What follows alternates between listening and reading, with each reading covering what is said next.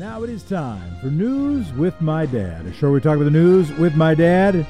And on the telephone line, playing the role of my dad is, in fact, my dad, the star of our show, Joe Smith. Pop, how you doing? Got lots to say, and I know we had a, we're on a short leash this morning because we've got some great interviews coming, so we should get at it. What's the biggest story you're paying attention to? This is a show. We talk about the news. We try to talk about the important stuff. Sometimes we talk about the unimportant stuff. When it's unimportant, we try to say so. Dad typically takes the first turn because this is a show we take turns. Dad, do you have a shout out? I have four shout outs. Oh, oh talk about.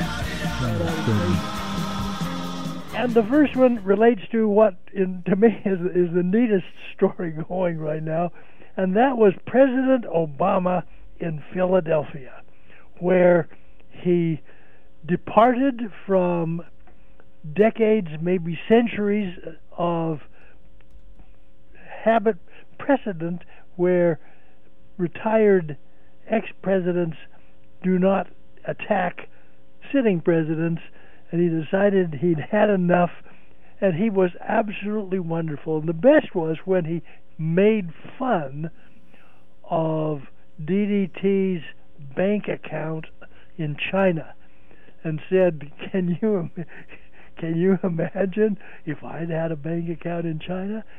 And then wondered maybe Fox News would take an interest in that.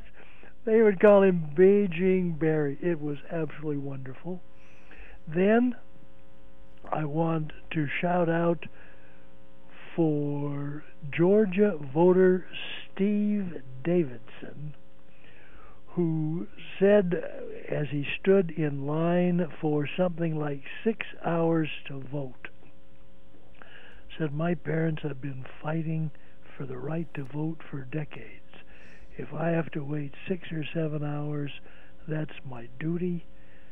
I'll do it happily. My compliments to Steve Davidson. What a shout out for Pope Francis, who in an encyclical has said that civil unions between LGBTQ folks are okay. And finally, I want to shout out for David Hausman in a Stanford study who has discovered in studying, as reported in the National Academy of Sciences Journal, that sanctuary cities don't have increases in crime because they are providing sanctuary. My compliments to publishing that study right now. And before we dive into the news, I just want to acknowledge there's this passing. Tab is dead at 60. Well, folks, thank you for joining the show. That's all the time we've got for News with My Dad. Record setting number of shout outs. Well, Dad, tab, you're right. No more tab. I was a tab drinker as a kid because I was hyperactive. And so it was a good thing for me not to be on the sugar as much. So tab was the thing I got. Now no more tab for anybody. But by the way, I didn't know where to get tab these days anyhow. But no more no more way to get any tab anywhere anyhow. Yep. Well, Dad, this is a show we talk about the news. What is the most important thing you're tracking? I wanted to get your response first to this. Joe Biden just announced that he would set up a commission to respond to the question, to analyze the question of what should be done with the Supreme Court. And it seems to me this gives him an answer because the question that he was getting from the press, the question he was getting from uh, Donald Trump, was will you expand the court? Will you expand the court? And it's a smart question to ask him because it's it puts him in a tricky spot. If he says yes, they can pillory him for trying to change the institution. If he says no, then people who are looking at what's happening to that institution will say, wait a minute, aren't you going to stand up and fight? And now he's got the answer of the commission, which seems like a pretty smart answer. Did you catch that? And did you have a reaction? I think it is a very smart thing, particularly if the commission's uh, assignment is not just to consider whether or not the the court might be expanded, but what else, what other ways might there be to improve the likelihood of a balanced, ideally an unprejudiced, but in the light of what's going on right now, which I want to talk about later this morning, is perhaps a forlorn hope. a a truly nonpartisan court, and and there are other things that can be done. There's the there's the idea that uh, you couldn't serve more than 18 years, and that every president got to appoint one. There, there, there, there are other things that could be done, and and you could and you could address the constitutional challenge that they serve for life at letting them be circuit judges when they're moved off the court, or even district judges if that were their choice when they were moved off the court. There, there are other things that could be done, and, and I think that was a smart thing to do. All right, Dad. What's the biggest story you're paying attention to? Well, the, the the biggest story I'm paying attention to is what's going to happen tonight, and I am debate looking tonight. forward to both anticipation and trepidation as to what it is, and I'm wondering how Kristen Welker will do and what will she ask. I'm wondering, for example, since one of the subjects she has named is going to be addressed is global warming, will she say to the president, and she really should, in 2016 you said global warming was a hoax. Is that still your position? And if it is not, what is your position? And what do you think the federal government should do in the next four years to address it? That question just cries out to be asked. The focus is on international policy. What are some other predictions, Dad, you have, or what are some other questions either you anticipate or that you hope that get answered? well, uh, that that that's what I most hope will will be addressed. And then another question that really needs to be asked, Mr. President, you have been promising a health care plan for quite some time. Could you tell us tonight what is your health care plan, or at least could you give us important aspects of whatever that plan is going to be? That we're talking about the presidential debate. Trump will, of course, criticize Biden on China. Uh, very often, the counterpunch is bigger than the punch. Now, now uh, Biden has a response. Yeah, but I don't have a Chinese bank account. Uh, Trump will call it a Russian hoax. Trump will have a chance to talk America first. Uh, he will have a chance to call Biden a globalist. Uh, the what are the most important? Uh, trying to play either side. If you were going to either try to pretend you're Trump in the debate or pretend you're Biden in the debate, any uh, policies you'd want to push, any arguments you'd want to advance, any points you'd want to make, pick either side. It is very, very difficult, if not impossible, for me to put myself in DDT's shoes because this is a person who really doesn't have any vision or policies for him to talk about. And so, what I, what I expect him to do is to once again, once the once both mics are on, to continue to interrupt and to bully because I just don't think he can help himself. But if if I were Biden, the most important thing I think for Biden is to keep smiling, and when DDT makes charges and and gets on a rant, to just keep smiling, smiling condescendingly, and not at any time losing his cool and at at at, uh, at some point looking for the opportunity to say uh, to say, Kristen, I, I'm not going to rebut on that because I don't believe that what he just said deserves any attention. And just smile when he says that. I think he, if, if he can if he can behave in that way, I think he will get under DDT's skin so much that DDT will not be able to keep from doing a reprise of the first debate. There are a couple of pieces that I would advance, other than uh, other than smiling, or in addition to you know how I set my face. Uh, there are a few things I would advance if I'm in Biden's shoes, and I even expect that he will. Uh, and then a couple, you know, one or two things that I hope he does that I have no reason to expect that he will or won't. The first is to talk explicitly, and I'll be interesting interested in the words that he chooses to make to help elucidate the topic. But the post-war global power consensus, sort of the pro-democracy uh, coalition around the world that emerged after the defeat of the Nazis, that the erosion and destruction of that, both things, have, in my judgment, been the uh, top international priority of Vladimir Putin, the top international priority of his Confederates, the top uh, international priority even of some global financial oligarchs who don't really like the idea of a pro democracy coalition around the world because that pro democracy coalition might even do some things on occasion to constrain capital or at least regulate it and put them in jail for doing horrible illegal things.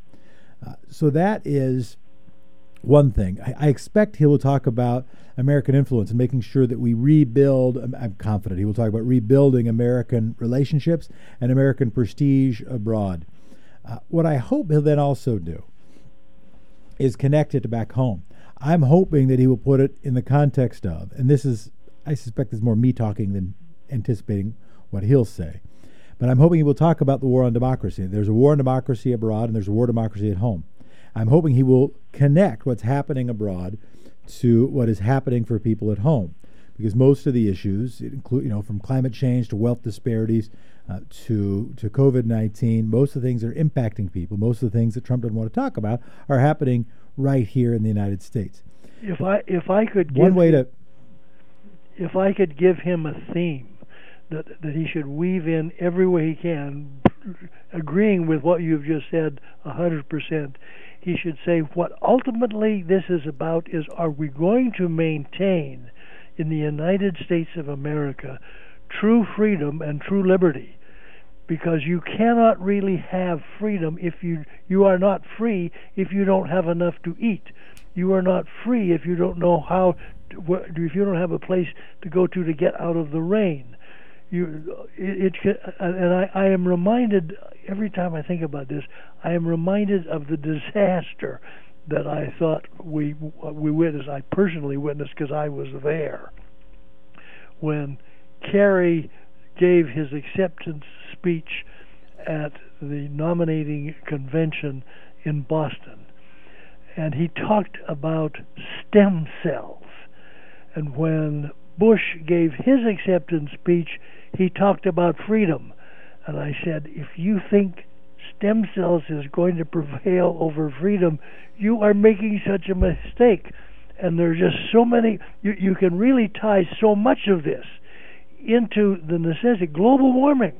If we don't address climate change, people are going to be, people on the coast are going to be washed out. Hardly freedom. The and, and worldwide. You're going to have people washed out and moving and there's going to be war and there's nothing that is more destructive of liberty than war. I forgot what i was going to say. Ah i remember what i was going to say.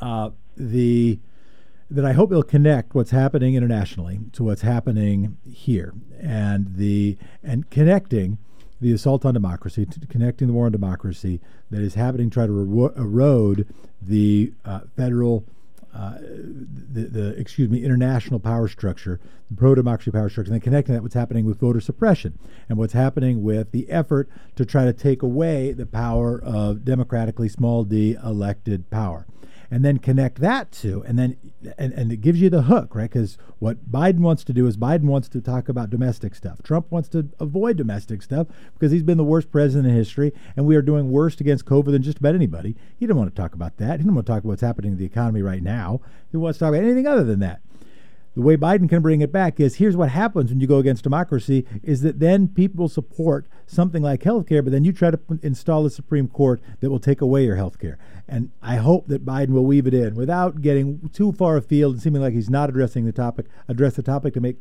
very clear how what we're doing abroad and the project the president engaged in is hurting us here at home as well as abroad.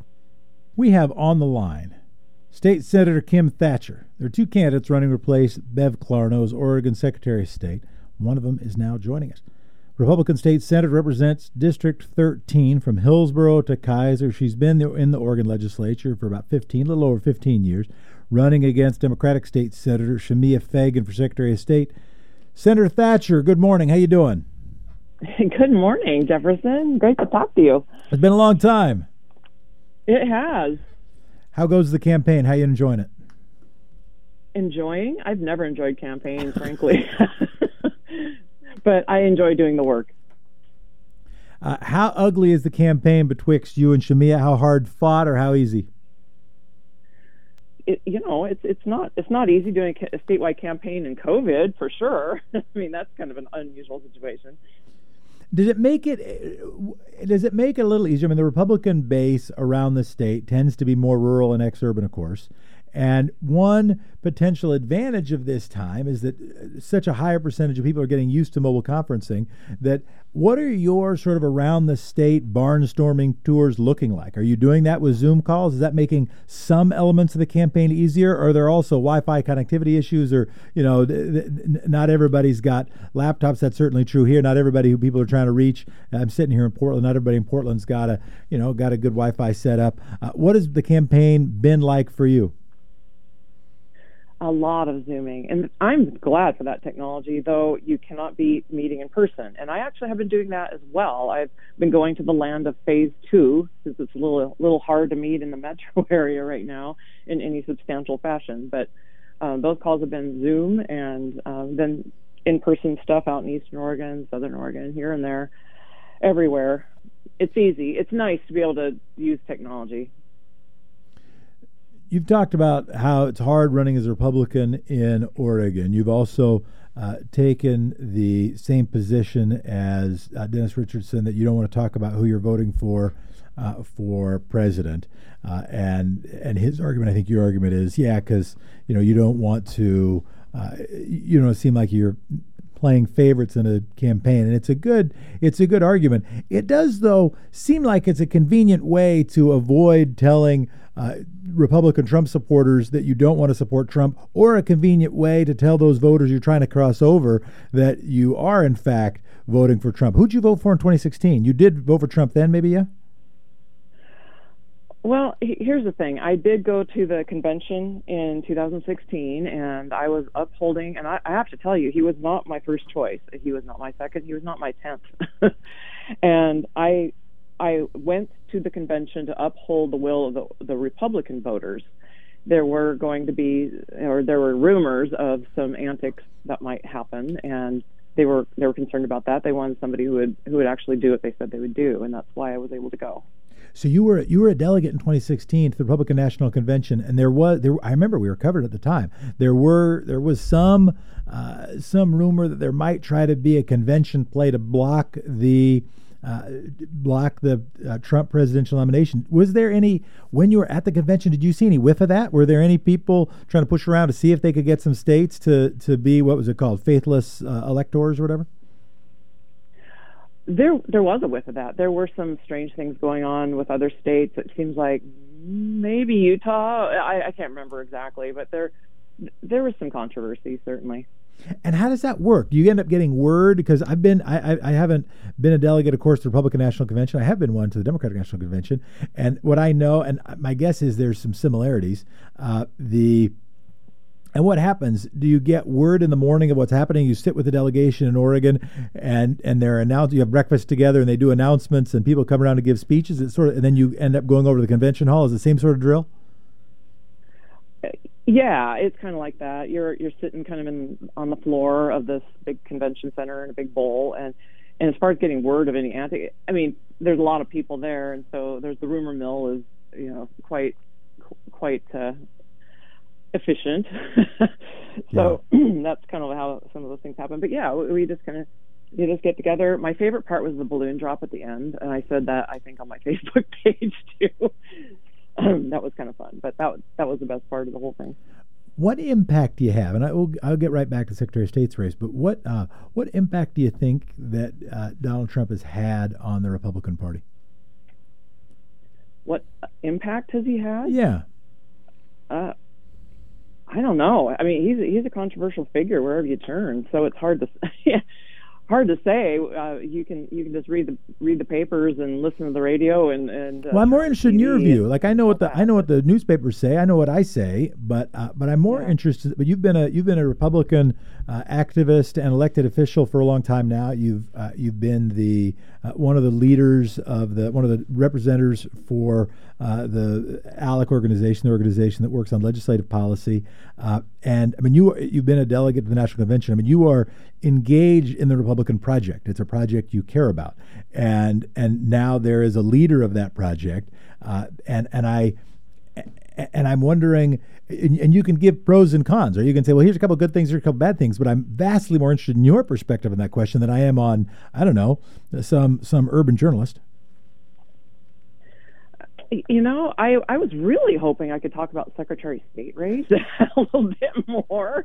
I mean, national stuff. I've really been so focused on what I'm doing on my race that I I can miss the local stories in my newspaper sometimes. So I am not I'm not paying attention too much to the national stuff right now. So I I just I am really focused on being Secretary of State and I want to be the Secretary of State of Oregon. I don't want to be the Secretary of State of Republicans. I have told my my my own party even during the primary that I am not going to be playing favorites. I'm not going to be uh, trying to uh, look at some of your projects to the detriment of looking at other projects that people would like to have looked at from other parties and and from other parts of the state that you may not agree with. I and I'm not going to be uh, you know, administering the laws that the Secretary of State has to administer in favor of one side or the other. I don't think that's right, and that's what I've stressed to them. In fact, I told them I'm probably going to be ticking you off sometimes. so, I mean, that's that's really what I've been focused on. I've been trying to not focus so much on you know any of the other candidates right now. So I hear so I hear the argument, and where does that start and where does that finish? Where does sort of the desire to be a nonpartisan player as a candidate for Secretary of State and as an office holder, Secretary of State, where does that start and when does that stop? What sort of things do you decide to show up at? Where do you decide to campaign? Uh, and where do you decide not to? What's the kind of stuff that feels within bounds of that sort of nonpartisan pa- po- uh, posture? And where's you say, no, I got to stay away? Well, first of all, it is not a nonpartisan position. It is we are running under the banner of parties right now, and so I'm go where I go where I'm invited, and I and I can get the word out about my campaign. I even showed up at a a Gray Panthers forum that was going to be in outside of Portland State. I did not think, you know, that it would be a very friendly territory for me, but I, I showed up, and course, nobody else did. It was right after the, the, the fires, and there was a lot of smoke and things, and so they must have canceled it, and I didn't get the memo. But anyhow, I'm showing up where I can I can uh, promote my campaign, get people to vote for me, talk to their friends, neighbors, coworkers, family, you know, the the regular drill. And wherever that is, is where I'm going. And it can be Republican events for sure, but I know a lot of these Republican events are also inviting um, everybody they're not just inviting Republicans. So you got so if you go to the you go to Jeff Krupp's thing the uh, you go to the uh, you go to the Oregon Liberty Coalition you'll go there you get votes but even there you'll want to talk about what's happening in the Secretary of State's race. Let's talk about the Secretary of State's race. What do you think your what are the most important three differences? Let's say pick one if you want between you and uh, between you and Shemia Fagan. Well, one big difference would be experience. I've been a steady leader in my community, and since I was elected 16 years ago to the House, I've been representing, and then up until the Senate, uh, now in my second term, I've been representing pretty much the same group of people, barring what happened during redistricting, with a little bit of you know nibbling around the edges. Things didn't change greatly after the last redistricting, but it's yeah, I don't know. that's one of the biggest differences. She's been in the House for two sessions, or excuse me, two terms, and then a half a term now in the Senate. She seems to like to go from one office to the next without really finishing the previous one. She seems to like to look for that next higher office. That's one of the biggest differences. I do claim to want to serve as a nonpartisan. She has Democrat for Secretary of State all over her signs, and she was saying in the in the the, the primary, her Democratic primary, that she thinks it's really important that we have a Democrat Secretary of State. I have been saying there there were Democrats running in the primary that I, I think might have made really good secretaries of state and would have been nonpartisan and would have been even handed, but I don't think that in my opponent. Do you think Secretary of State should be a nonpartisan position then? I, I would not I would not put a stop to that. I think it would be a good idea to have the Secretary of State be a nonpartisan position. Now, it would be interesting how that would work with the fact that it's the de facto lieutenant governor. But boy, wouldn't that be interesting to have a nonpartisan governor? you know, that that could be interesting. But anyway, I, I was able to get the Independent Party of Oregon nomination. My opponent also ran to get that nomination because their primary was taking place during the same time that the Republican and Democratic primaries were taking place in May. I was able to get that. I was able to get the Independent Party endorsement. When a president of the United States, and and I, and this, I think, does directly link to what's happening here, and, it, and I recognize it, it's a good instinct, and I appreciate the instinct not to let the current president suck up all of the oxygen of things we talk about. But it does. Will put, this will put you in a tricky position potentially. If you have a president who is saying vote by mail is fraudulent, what responsibility does that put on a Republican nominee for Secretary of State to speak out loudly on that topic and call to challenge what's happened, frankly, with much of my extended family who thinks that it's something that should be bagged, who didn't know anything, didn't know much, that much about vote by mail, but now they've heard uh, the President of the United States and Fox News talk about it. They think that it's a fraudulent system. What say you, and what responsibility does it put on you, or would it put on you as Secretary of State? Well, in Oregon, as you know, we've been doing this for a long time. We've we've got lot tons of safeguards in place. We've figured it out. We've we've got a really good system. I think it behooves us to also look at ways of improving it. What I don't know what Trump is talking about. I mean, I think that it can be done well, and I think we are exam- an example of doing it well and doing it right in in our state. And I've Agreed. been saying that. Um, but I have had concerns. I have had people over the years that I have been in the legislature. I have had a lot of people complain to me about different things. I have not been able to see any proof. I have not been able to see, you know, where they're the things that they've been bringing up are a problem.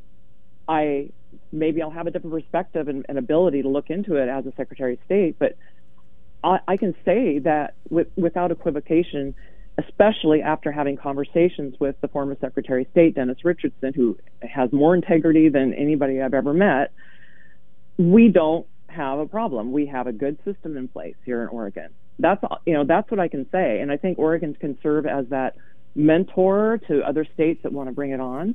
And I would also emphasize it did take us a couple of years to get it going and get it right at the beginning.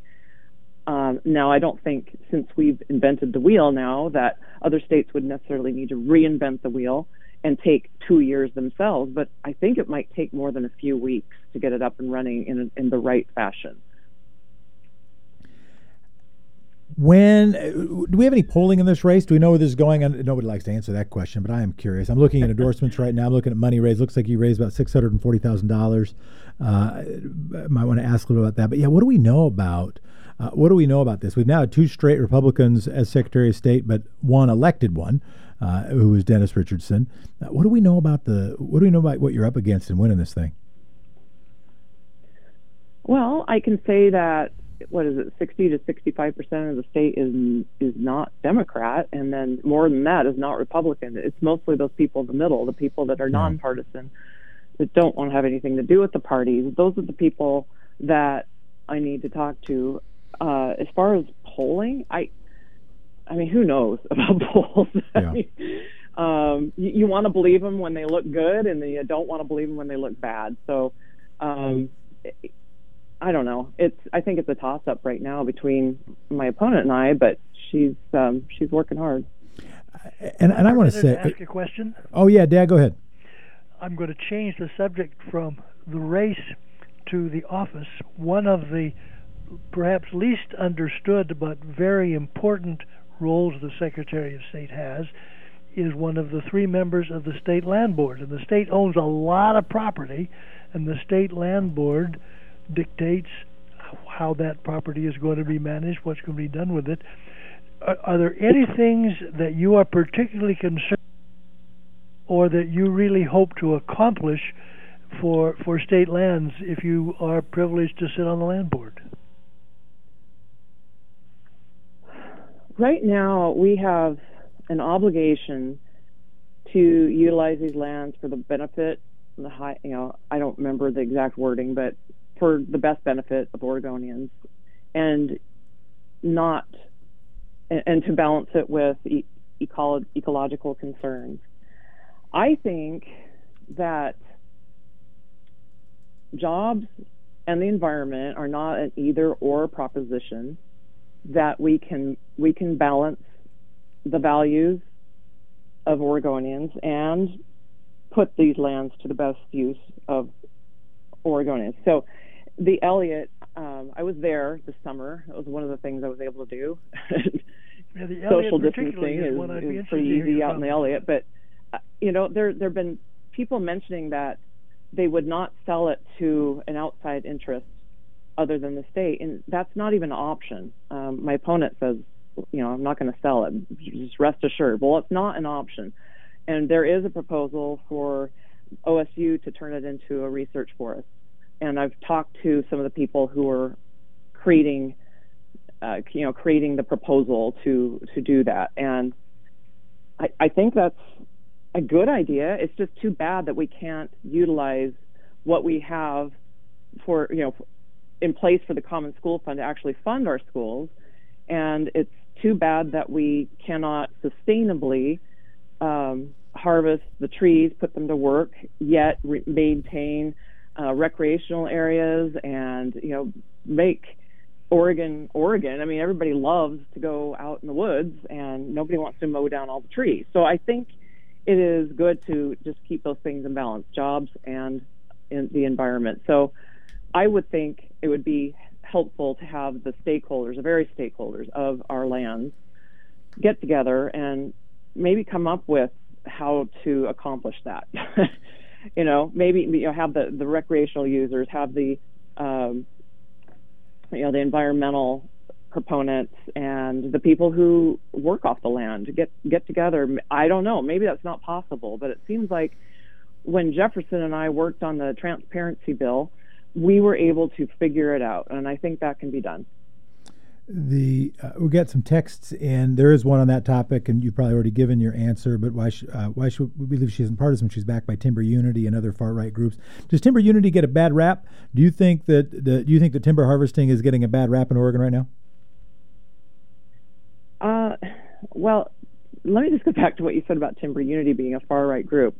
That is not the case. In fact, so many people within Timber Unity, they're, they're what they have in common is uh, family-owned businesses, small businesses, large businesses, but they're business people, and you have you have people who have been are and still are members of every party, and they they are proponents of jobs, but that's yeah. So I don't I don't consider them a far right group just because they were opposed to one of the bigger bills that uh, came from one side of the aisle last time. But it's not you know I don't I don't see No, that. I, I So- appreciate I appreciate the response. No, it was actually directly responsive to my question. I was reading the text and then asking if they get a ba- if you think Timber Unity gets a bad rap, and it sounds like you do think they get a bad rap. Yeah, I do. I think they get uh, classified as this, well, like like you just did, as a far right group. They are a group of people. I I know people who are independents, people who had never voted. I know people who are, you know, of every party in there, and they are they're concerned about the direction that um, their livelihoods would be going um, with some of the the policies that are being taken on. And I, I want to pause to uh, I want to pause to say thank you. And to be clear, like I, I might characterize it that way at some point, but I ha- uh, but what I was doing was just reading the question that we received as it was sent in. But I want to say thank you, and also thank you to your terrific. I'm not wrapping the interview to be clear, but the uh, uh, and also thank you to Don, who is your tremendously effective uh, uh, uh cohort that in having this conversation because I think one of the one of the key things we do have to have if we're gonna if we're gonna stitch together maintain our democracy we do have to have is an ability for people to communicate including communicate candidly about difference and find areas of commonality so I really appreciate you taking this time uh, we've got how would you have voted on the last land board vote on the Elliott? I heard you say we've got to find a balance between uh, between jobs and the environment. It doesn't have to have to be either or. Uh, there was a vote before the Elliott. Uh, how would you have voted then? How would I have voted on the Elliott back then? I, you know, that was about 10,522 issues ago. I, I really don't remember all the details of it, to be honest. Um, I just know that um, you just have to take in the information and make the best decisions that you can given the information that you have at the time. So it's I can't I can't say really, but sure. I do think it's important that we do get a commission of stakeholders together and, and get that information from all sides, get the the stakeholders together and, and try to figure out the best way forward for Oregon as a whole and not just for one part of Oregon, one interest group of Oregon. Do you think there ought to be? Would you support a national redistricting uh, uh, commission, national redistricting reform? I think you're on record saying that you want it for the state. Uh, do you think every state should do that? How do you? How, what are your thoughts about redistricting?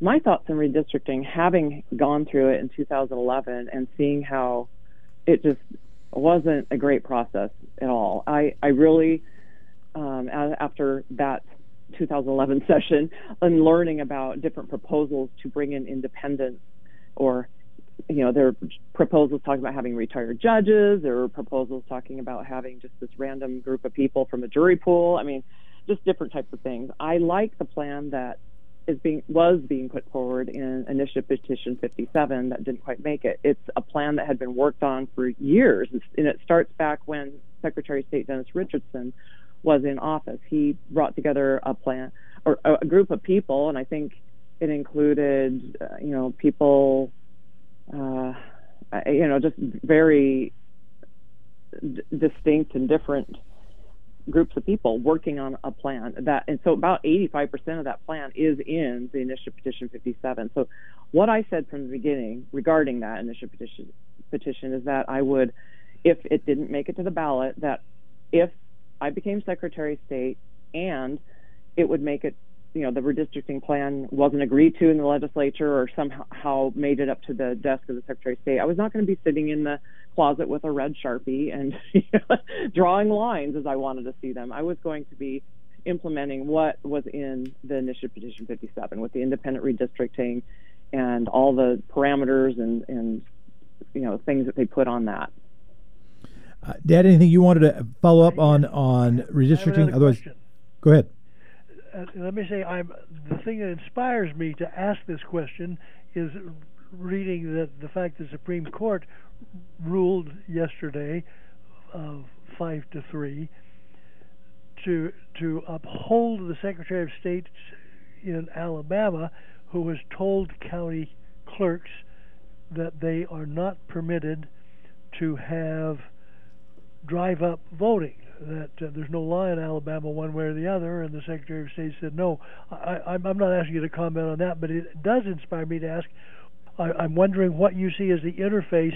Do you see any any opportunity for help, or or is it just hands off? What is your view as to the what the relationship should be between the state that is responsible for state for statewide okay. offices, for well, example, and counties that. I I think.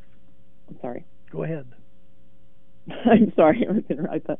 Okay, so when it comes to the relationship with the county clerks, I I think one of the best features of Oregon elections is that we don't have a centralized, you know, vote system where everybody's logging into the same system. We have 36 separate elections, and the county clerks are, of course, in charge of them. So we have 36 elections going on around our state. The Secretary of State has the rules, and the, the county clerks uh, adhere to them given their circumstances and their building parameters and their population, all these different things that they are very aware of. And I I think it's important to work with them, but they are they are uh, they are in charge of their elections. I mean, ultimately. So, um, if there's, I think it's important to have that close relationship and not mow over the top of them and say you must do this, but work with them and figure out ways of making things more secure. I do think it would behoove us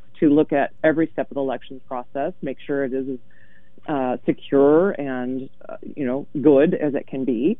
But uh, you know, we, we people have to have faith and trust in the security of our system. But ultimately, it's the, it's the county clerks that are in charge of elections within their county. Let's talk. Let's talk about. Let's talk about money uh, in politics. Right now, on the ballot is uh, a chance for voters to make clear the Oregon Constitution allows for limits to campaign contributions. That'll mean that's going to go if that passes, and it looks pretty good. Uh, that's going to go to the legislature.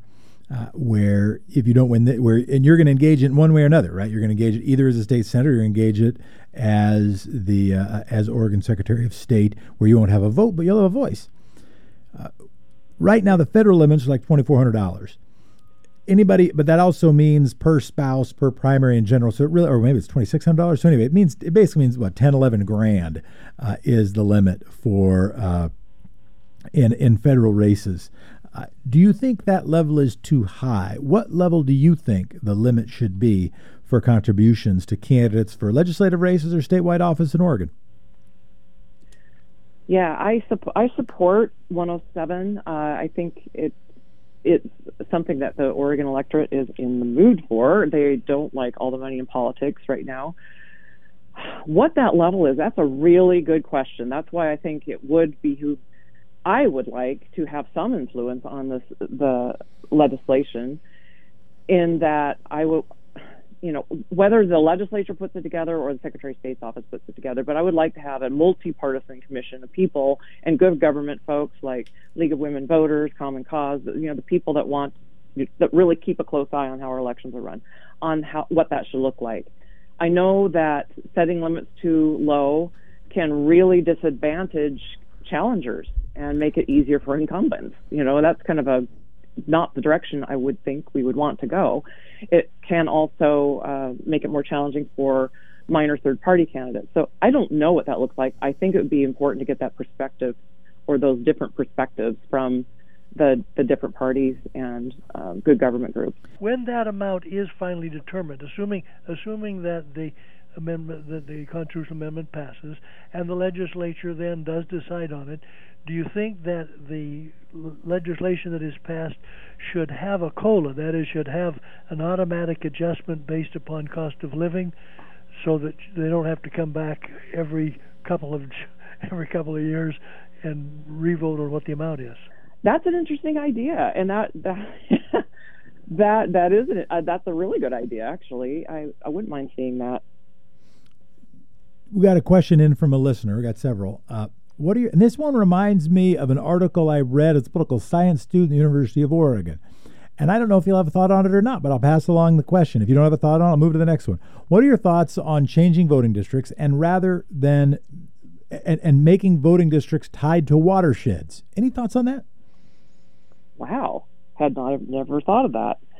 Well, the the voting districts, and I think you're talking about redistricting, uh, where the House and Senate and congressional seats would be right now there are procedures within the Constitution and within our statutes that we would need to follow, and that's I don't think one of them, but I'm sure it can be considered as part of the whole picture.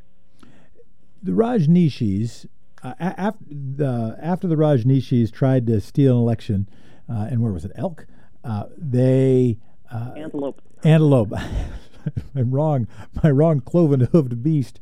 Uh, after Rajneeshis tried to steal election antelope, uh, Paulus used that as an opportunity to put in place a uh, voter registration deadline that is well in advance of the voting day. Uh, I am, of course, a supporter of same day registration and think that it is somewhat absurd that we wait until the marketing campaign has really begun. And just before that, we cut off the time that people might respond to that marketing campaign can register, and that means that you know fewer people do. Now we've got automatic voter registration now, or we got motor voter in Oregon now, so it's it's a little different now. Do you are you on record about same day voter registration? Are you on record on or even on moving the deadline closer to election day? Well, of course, we would have to change the Constitution to do that. I, I'm okay with thinking about moving it. I don't want to go to same day voter registration right now because I've talked to some of these um, rural county clerks and they've talked about how there have been times when others, since the Rajneeshis, have tried to bring in people to try to sway an election, you know, in these small uh, at least less populated counties, that would be you know easy to do, just bringing in a busload of folks. But um, yeah, I, I think that's certainly something we can discuss. I'm certainly not going to slam it down as, as a no way, no how ever. But so you'd be opposed. Um, you'd be opposed to same day registration. You're open to the argument about what the deadline should be. Did I get that right? Yes, that would be correct. We got another question. Uh, did you say the other day you want more drop boxes versus using the U.S. Postal Service used to uh, due to postage costs? Is that did somebody uh, catch that correctly?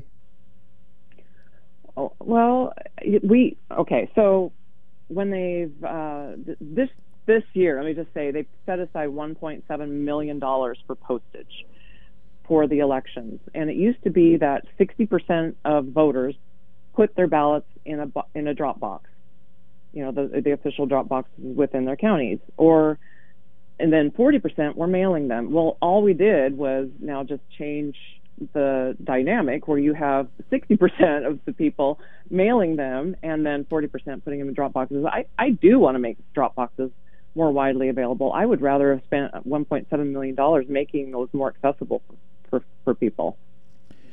I, I would like to brag. Yesterday, I deposited my youngest son's and my ballot in the drop box at the Multnomah County office simply to save the state a buck. Want to ask the uh, well? Let me ask this. Let me ask this, Senator. Is there a topic you wanted to talk about that I failed to ask? What's something that you're wanting to focus on in the campaign that you think is getting underappreciated and underrecognized?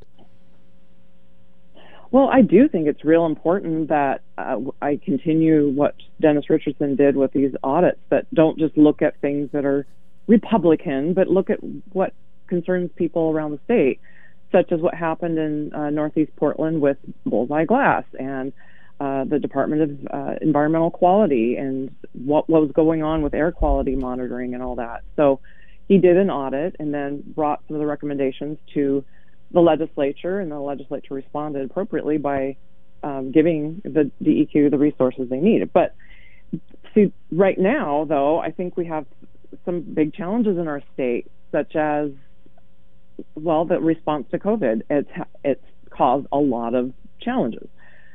Uh, not the least of which is the employment situation. But thankfully, the employment department is now under audit.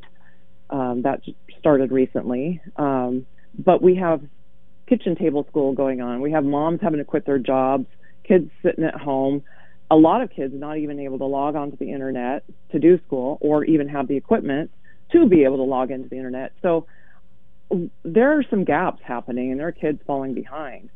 And at the same time, we've just boosted education funding.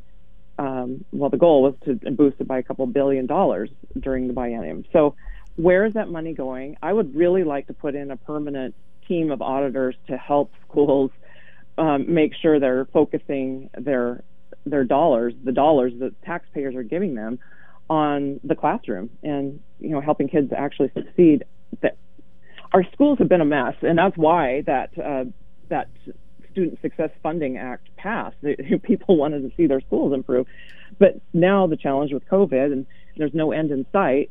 We really need to figure out a better way forward give parents choices, help them, you know, was, deal with the situation in the best way. Was defunding the you brought up Bullseye Glass? Was defunding the the DEQ a bad move? Was shrinking its staff levels uh, bad for uh, protecting environmental quality? Well, apparently it was. They did not have the proper resources to be able to keep an eye on things like they should have been. Well, I want to say thank you again so much, Senator Thatcher. Any closing word you've got? Anything I should have asked that I didn't? Anything you should? Well, a whole ton of things. It, it's been fun talking with you, Jefferson, and I just really want to uh, let people know I've been spending most of my last 16 years working on good government issues, just like when we work together on the transparency bill that I tout all the time. It's one of those like unknown secrets out there that we have this transparency site. It, there's a lot of improvements that still can be made on it, but those are things I've been working on. I should ask you about that. I know we've got and we've got. Forgive my interruption, but it's it's on your topic. But, but I should I should mention that if you you meant well you mentioned already, so I don't need to mention it. But what changes do you think should be made to the transparency site? My biggest plug would be not only talking about the costs of government, but also talking about some of the progress that's being made in programs, uh, doing a little bit like uh, used to be done with the Oregon Progress Board. What changes do you think ought to be made to the transparency site in Oregon? Well, I think it needs to be more user friendly, first of all. Yeah. I think it would be better if it was searchable and you didn't have to, you know, figure out which database to be looking in and have to open up all these da- different databases to be able to get the information. Um, yeah, those would be the biggest things.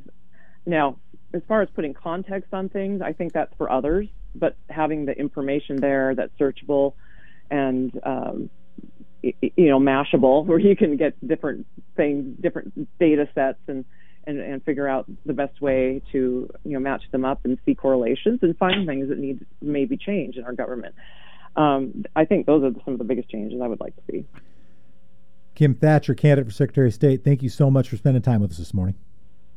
You bet. Thank you Joining us now is Debbie Kay, the president of Portland's League of Women Voters. She's here to talk about the League of Women Voters and what they're doing to inform and empower voters in the upcoming election. On the line also is my dad's Debbie Kay. Good morning, and thank you for joining us.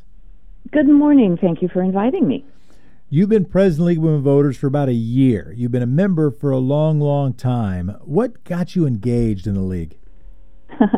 it's a kind of a personal funny story. My oldest friend's mother was very involved with the league uh, in the 70s and 80s. Her name was Leanne McCall.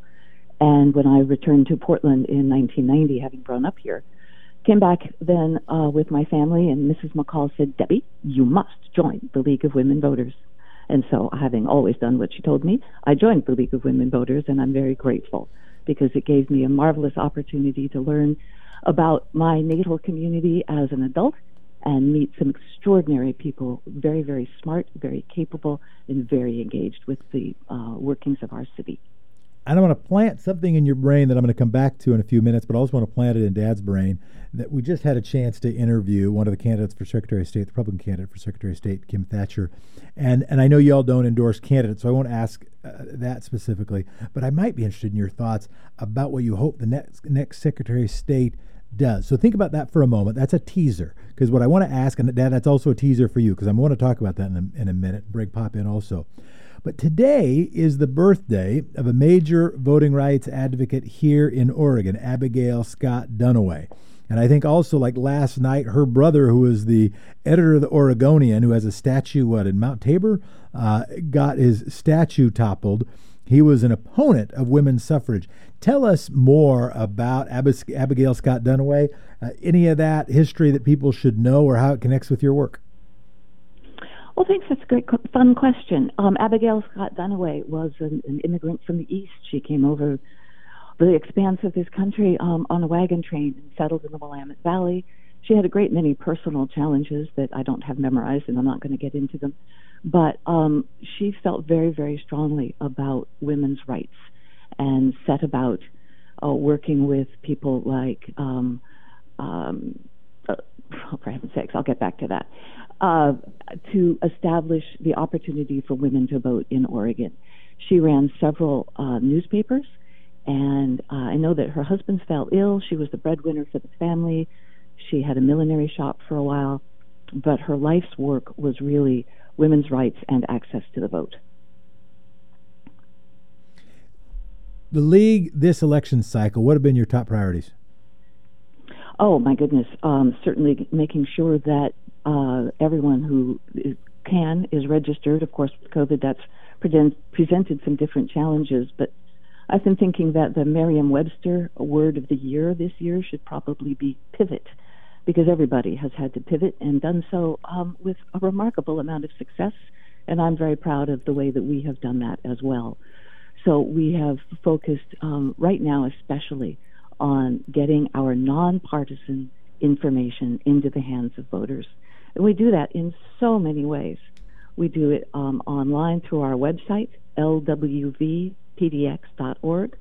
On that website, you can find um, a uh, print version of our well known voter's guide, well known in part because it is nonpartisan and it will give you the information uh, you need to be uh, an informed and uh, good voter.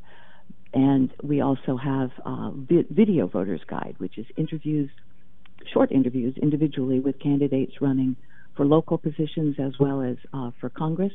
We were focusing especially on East County. And then we have uh, eight debates, four of them on ballot measures, and four of them uh, candidates running in runoff elections. And we also have a speakers bureau. We provide uh, balanced, neutral information, again, nonpartisan, on the ballot measures for organizations. And of course, this year that's all being done through Zoom. And um, that is available, except for the, the uh, Speakers Bureau, that's all available on the website, lwvpdx.org. We have said that we, we think that X Ray has done more candidate interviews than any media organization. Uh, the Good only, the only, well, I, I, think that's true. The only organization I can think of, and maybe in the modern world, there are a lot of things that are media organizations that might have us beat, is in fact the League of Women Voters because you have chapters all over the state that are doing what you're doing. Do you know how many video voters guides you guys put out? You all put out? The video voters guides are done here in the greater Portland area and also um, through uh, we work with Metro East Community Media, and then also the Tualatin Valley folks. Um, that uh, cable organization handles Washington and Clackamas counties. I know that they've done debates in Deschutes County, but I'm not sure uh, how many others do the video voters guide. And how many candidate interviews have you all done? Do you know? Do you know how many of those Let's there are total? See, there were 17 video voters guides. Um, then the debates were another eight and that was just for this election. Of course, we did many, many, many more for the primary last May. Well, if any of those you're wanting to be broadcast and get additional air, uh, it wouldn't be my it wouldn't be my decision, but I certainly know the person to be making that decision. If that's something that's interesting to you, uh, that we do are wanting to uh, make sure people have all the voter information that they can get. Uh, let me ask about. We just had a chance to talk to Kim Thatcher as you are looking at the Secretary of State's race, what do you think uh, voters need to have in mind? What are the ways that Secretary of State's work and League of Women Voters' work intersect most importantly? They in, in uh, they intersect most importantly around uh, access to the ballot and access to ballot information. So um, I have applauded Dennis Richardson while he was still with us, of course, for expanding the rolls, the voter rolls in the state of Oregon. He made it easier for people who might have missed an election or two. Uh, unlike some states where people are kicked off the, the list of eligible voters if they've missed an election or two. A famous example last spring, I believe it was in Ohio, they purged 250,000 voters. One of those was the president of the League of Women Voters of Ohio, who had never missed an election in her life. So that does provide a great deal of concern about how voter lists called rolls are purged. So I think that is a primary uh, job of the Secretary of State, and of course the other primary job with respect to ballots and and uh, electing is that the safety of the ballot. So I have had the chance to um, visit the Multnomah County Elections Division twice in the last 10 years when they were counting ballots. It is an extraordinary and so secure process. Tim Scott is our elections director. He has spoken um, on a cybersecurity event for the League of Women Voters last fall. My gosh, it's a year ago. And he is absolutely devoted to the security of each and every ballot. It's impressive. I feel wonderful about it. And we are so fortunate in Oregon to have had vote by mail for 20 years. and it was a former Secretary of State, Phil Keisling, who helped bring that to us. And I'm forever grateful to him. And I was one of those people that my children call clipboard people. I was carrying a clipboard to secure uh, names on petitions to get us vote by mail, and I'm proud of it. Dad, any reflections on the Secretary of State race or any question for Debbie Kay? Yeah, one one quick question. The when when I was living in the in in Umatilla County, I was aware that the candidate fairs that the league had was were, were one of the most important events in, the election. But but years but before that, uh, my first experience uh, after I moved to Oregon permanently, working was was working for Bob Straub in Bob Straub's campaign in 1966, and he was rather critical of the league because of the rules that it had then about what you could and could not do at one of the fairs. Uh, what what could be done in in the way of wearing insignia and passing out literature and so on. And I wonder so two questions, what has COVID done to the fairs? And second, what are the rules now as to what candidates can and cannot display or do at the fairs? Uh, well, COVID, of course, has made the fairs non existent. So and we in Portland haven't done candidate fairs in many years, certainly not since I've been involved with the league. We have preferred doing forums um, where there's, you know, the people up on the dais answering questions and an audience um, sitting where the audience sits, writing questions on three by five cards that we then present to the candidates. Uh, as for the, the rules about what candidates may and may not wear or bring, uh, in part that depends on the venue. Um, and but the league wants everything to be as even as possible, so that candidates can make their own choices, and that is the reason for those rules that um, restrict the, the button wearing and the flyers and the rest of it. All of that material can be put in a foyer, but not in the room where the fair or the debate or forum is taking place. Well, Debbie Kay, I want to thank you so much for your role in League of Women Voters, one of the most important organ- civil organizations that our town and our country has, with such an amazing history and such a critical present. Thank you for being present with us this morning. Thank you for inviting me. It was fun to talk with you both. Joining us now is Alex Zielinski, news editor of the Portland Mercury. Still with us, also my dad, because you know we did news with my dad, and otherwise would have gotten caught way too short. Alex, Alex, how you holding up? Uh, very well. Yesterday, Jo Ann Hardesty uh, shared a response to the allegations against former, now former uh, NAACP president E.D. Mondainé. What did she have to say?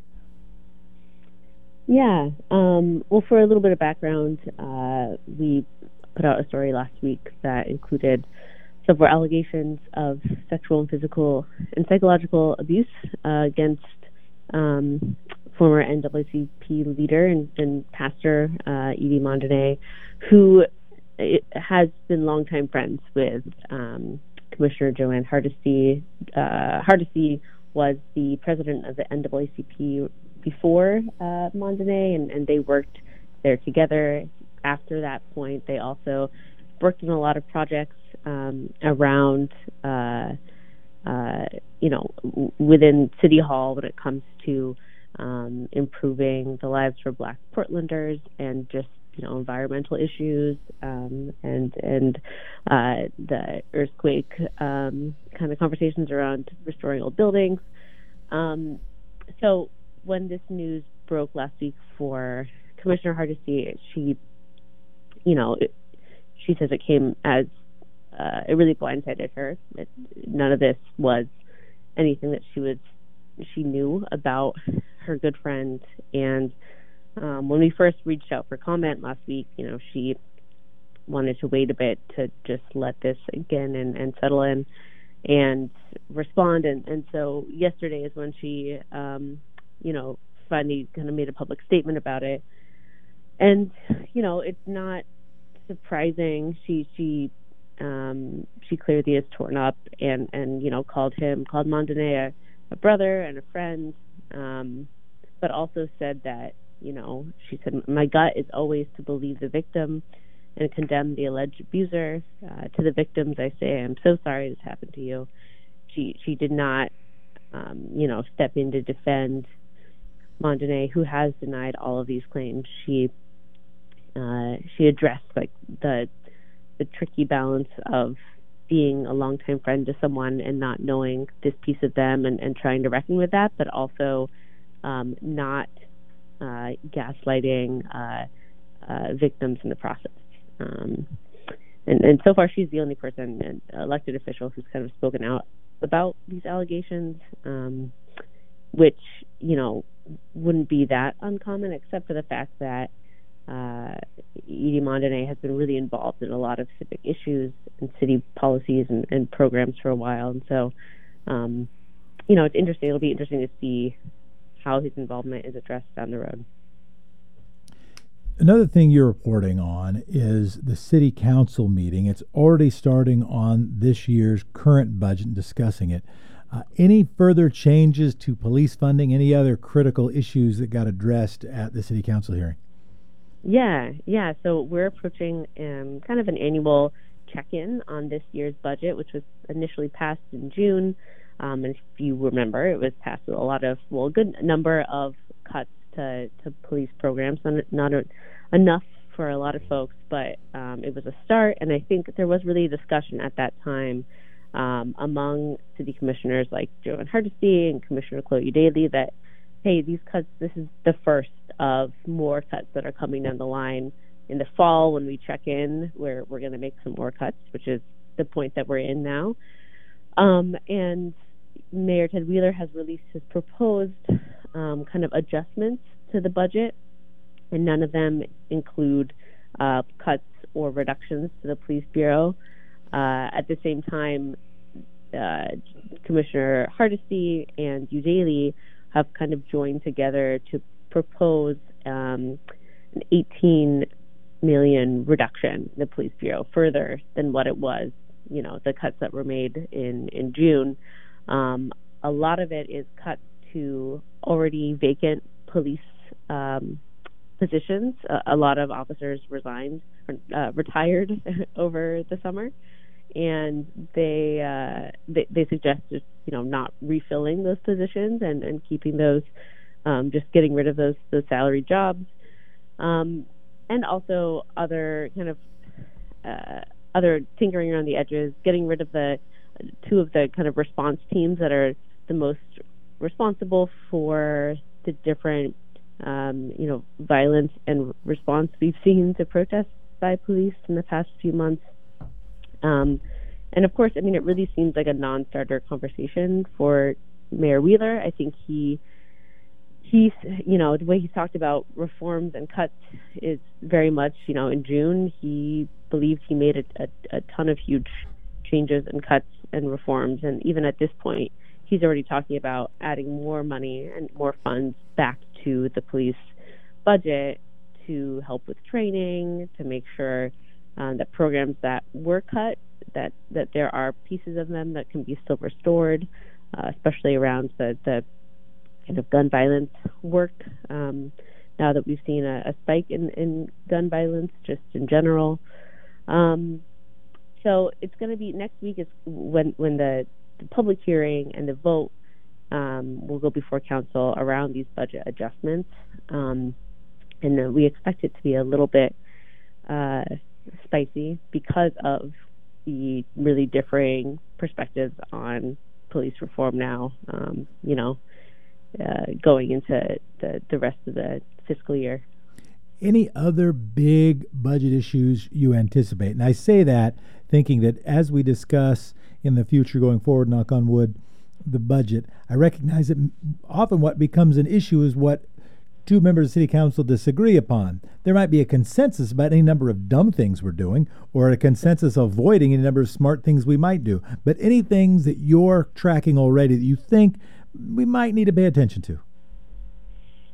I mean, this isn't off the city council's radar at all, but the amount of funding going towards um, preventing mass evictions uh, once the moratorium on evictions is lifted due to coronavirus, uh, Commissioner Daly and some folks are, are focusing on putting money toward legal defense because um, right now, I mean, in general, whenever when anyone is evicted, they have to really find their own lawyer if they want to defend themselves, and um, already that's a kind of burden that that is unfairly, you know, borne by by people who um, are not in a position to to pay for a lawyer, and so I think putting money towards that, putting money towards more affordable short-term housing. Um, I think no one um, doubts that we're headed towards a housing emergency that's that's much bigger than Portland's already seen. Um, and you're and saying so that, and you're right saying now, that because some promises within the budget for that, but um, it's certainly going to be a conversation to, to watch next week. And you're saying about the housing crisis, and I think what you're referring to is because the eviction moratorium is going to end people are not going to have at this point don't have any extra stimulus money, and and right. you worry there's going to be great or a job of people, yeah, or you know, or a like job to pay the, the rent. Economic crisis related to COVID really hasn't been resolved. Right. Um, I have a couple yeah. of questions. Go ahead, yeah. Pop. Can you hear me? Yes. I, I mean, I'm, I, I will not ask the both questions at the same time because they are very disparate. First question an idea that's been kicking around for a while and has resurfaced is the idea of merging Portland Police with the Sheriff's Office. And I wonder what your reading is of the discussions, how serious that might be. Is, is that really a serious consideration, or is it just something to talk about?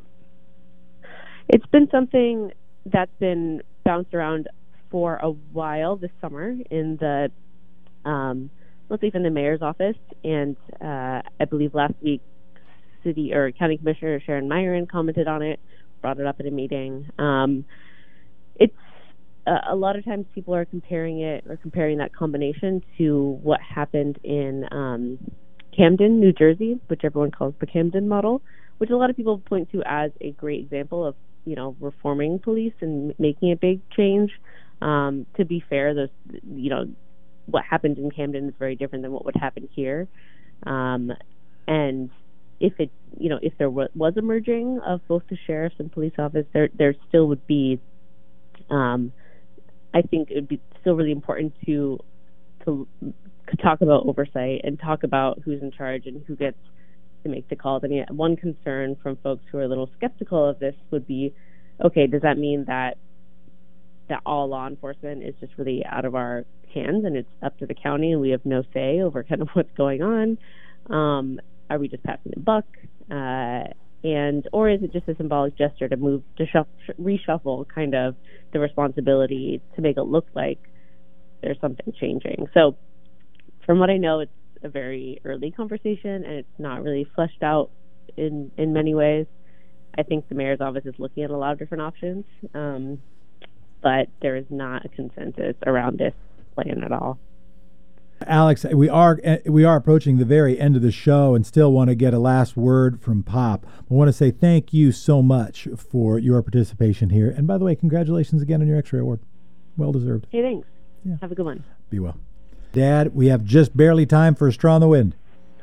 Straw in the wind. A straw in the wind. At Oregon State University has finished entered a contract with Starship Technologies to deliver food to students and staff by drones.